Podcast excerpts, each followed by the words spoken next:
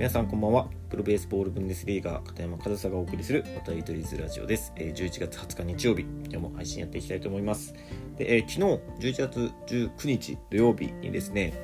まあ、野球教室とまではいかないんですけど、まあ、ある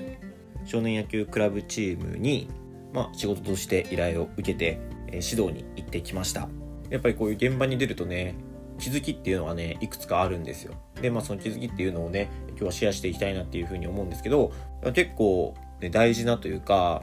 僕も新しい気づきとかもあって話したいこここで話したいことは結構いっぱいになっちゃうんで、まあ、そんな全部一気にじゃなくて、まあ、一つずつね深掘ってシェアしていきたいなというふうに思うんですけどまず今日お話ししたいことっていうのが昨日のその少年野球チームに行って最後クラブチームの代表の方と、まあ、コーチの方何名かと一緒にお話をしていた時に、え、フィードバックを求められたんですよね。まあ、その最後の方はね、そのチームの、まあ、紅白戦じゃないですけど、実践的な練習をしているのを、まあ、僕は横で見ていて、それに対して、もっとこうした方がいいっていうのありますかっていうようなね、フィードバックを求められたんですよ。で、まずその時点で僕が思ったのは、そのフィードバックを聞けるっていう、そのスタンスがすごく素敵だなというか、まあ、そうやってフィードバックを求めて来れる方って結構少ないんですよね。でそれもなぜかっていうのは、まあまあ割と予想できて、やっぱり自分たちも、あの、少年野球チームというものを運営していて、練習を、えー、メニューを組み立ててやっていてっていう風にしていると、まあ、その少年野球チームのコーチの方々も、まあ、プロとして自分たちを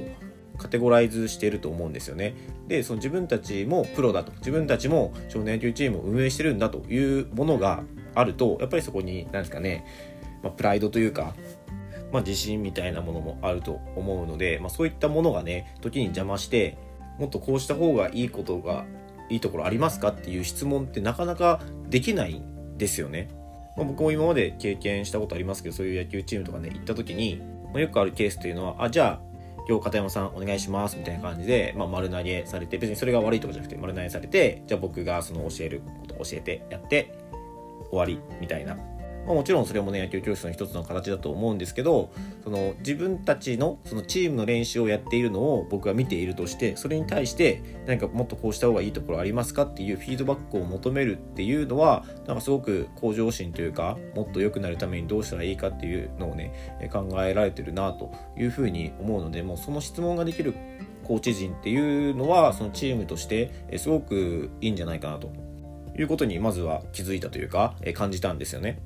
で、それに対して僕も、そのね、もっとこうした方が良くなるんじゃないかなっていうのをね、思いながら、そのチームの練習っていうのをね、旗から見ていたので、まあそれをね、そのまま伝えさせてもらったんですけど、まあ具体的には、その守備練習をしますと言った時に、じゃあ守備練習します、ノックします、はい、ポジションついて、じゃあセカンドはファースト投げて、えー、ショートはゲッツーでセカンドベース投げてっていうような感じで始めてたんですよね。で、まあコーチの指示っていうのはそんな感じだったんですよ。でもこれって、えー、指導というよりかは練習をするその流れの説明だけであってそこに指導があるかって言ったらなかったんですよね。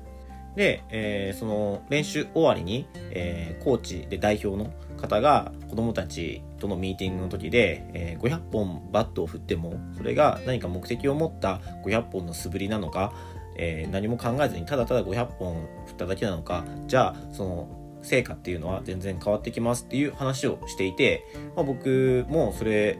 本当にそうだと思うのですごくそれに対してはね同意なんですけどそのノックのやり方が僕はそれに近いんじゃないかっていうことを伝えさせてもらったんですよ。じゃあ、ノックします。じゃあ、守備ついてください。はい、セカンドはファーストに投げて、ショートはゲッツーのセカンドに送球します。はい。で、コーチはノックを打つ。えー、子供たちはこれを取って投げる。まあ、それもね練習ではあると思うんですけどその練習の目的が何なのかっていうのをはっきりしないですよね。で特にその小学生とかだと自分で考えるっていうところにも限界あるじゃないですか。だからじゃあ今日はバウンドを合わせて絶対にエラーしないことを意識してやりましょう。そのためには前に出てもいいし、下がってもいいし、とにかくバウンドを合わせるために足を浮かして、えー、ノックを打ちましょう。っていう風にその練習する前に一言添えて何を目的とした練習だということを示してあげるだけでそのさっきの素振りの話にすると、えー、素振りをする目的をちゃんと考えてやる素振りなのか、えー、ただ単に500本振ることが目的の素振りなのかっていうことと一緒ですよね。エラーをしない絶対に取るためにバウンドを合わせるための練習なのかただ単に飛んできたボールを取ってファーストに投げるという、えー、その形を完成させるだけの練習なのかこれは全然目的意識が変わってくると思うのでその練習の目的をはっきりさせる。で今日の練習の目的はこれであったら今日の目的じゃないことでミスが起きてもそこは咎めないとかねそういう目的とかやるべきことやるべき意味っていうものをはっきりさせた方が練習の効果っていうのは高まるんじゃないかと思いましたということを僕はフィードバックさせてもらったんですよ。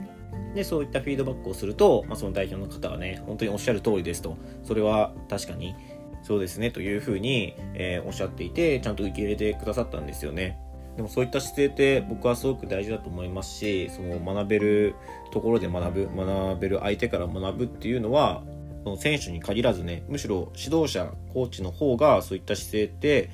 大事じゃないかなっていうふうに思うんですよ。で、僕もその代表のね、姿勢を見て、やっぱり他の人からフィードバックをもらうっていうのはすごく大事なことだなというふうに改めて気づいたんですよ。だから僕がそのドイツ野球をやってるっていうのはね、まあ、珍しいことというか、今のところ僕しかやってないから、ドイツの野球についてとかっていうのはよく聞かれるんですけど、実際練習を僕が見ていて、それに対して練習もっとこうした方がいいっていうとこありますか？って聞かれたのは初めてだったので、僕もそれがね、すごく大事なところだなっていうのと、まあそう聞かれた僕もそれをちゃんとこうした方がいいなって思ってるっていうことを言うっていうことは決して失礼なことじゃないしそれを受け入れるか受け入れないかは相手次第。だからその聞かれた僕が僕としてはちゃんとこうした方がいいんじゃないかっていうふうに思ったところはちゃんと伝える、まあ、それも僕の中で新しい経験ですごくいい経験いい気づきを与えてもらったなというふうに思いました。でまあその最後その代表の方とかコーチの方と一緒に話してる時に上がったのがねやっぱり今でもまあ昔ながらというか、えー、怒鳴ったり、えー、罵倒したりっていう指導がね、えー、絶えないと現場では。で僕も昨日のねあの野球教室というかそう行ったのが河川敷の野球場だったんですよ。だから他のチームもすぐ隣の野球場とかで練習したりしていて結構もう昨日僕が歩いたところだけでも全部10チームくらいやってたのかなだからいろんなチームの声とか聞こえてきたんですけど、やっぱりありますね、そういうのがね。でもそういうのってやっぱり指導者がアップデートしてないんですよ。それに比べて、えー、来てくれた人とか見ていた人にどうしたらもっと良くなりますかっていうフィードバックをもらうっていうことは、その指導者、チーム自体がアップデートしようとしてることなので、僕はすごくすごく大事なところで、なかなか変われない、その野球界、特に少年野球とかね、そういったところですごく必要なことなんじゃないかなとというふうにも感じたので、まあそのね、当たり前っちゃ当たり前のことなんですよ。そのフィードバックをもらうっていうのは。でも意外とそれってできてないし、まあ簡単なことでもないのかなというふうに思ったので、今日はね、すごく僕の中でも新しい発見なので、このフィードバックを求めるということ自体が、その指導者やチームのアップデートにつながるっていうことをね、シェアしてみようと思って今日はお話ししてみました。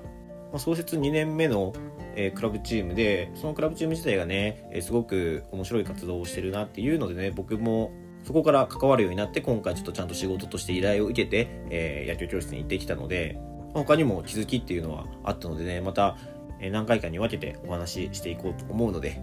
えまた引き続き、え渡り鳥ラジオ聞いていただけると嬉しいなというふうに思います。で、えー、最近あんまりね、えー、公に公表とかはしないんですけど、えー、パーソナルレッスンとか、えこういった野球教室とかもね、随時募集してますのでね、もし興味ある方いたら、僕の方まで SNS とか、何でもいいのでね、そのご連絡いただければ、え対応していきたいなというふうに思いますので、え興味のある方はご連絡お待ちしております。はい、ということで、え今日も最後までお聴きいただきありがとうございました。片山和沙でした。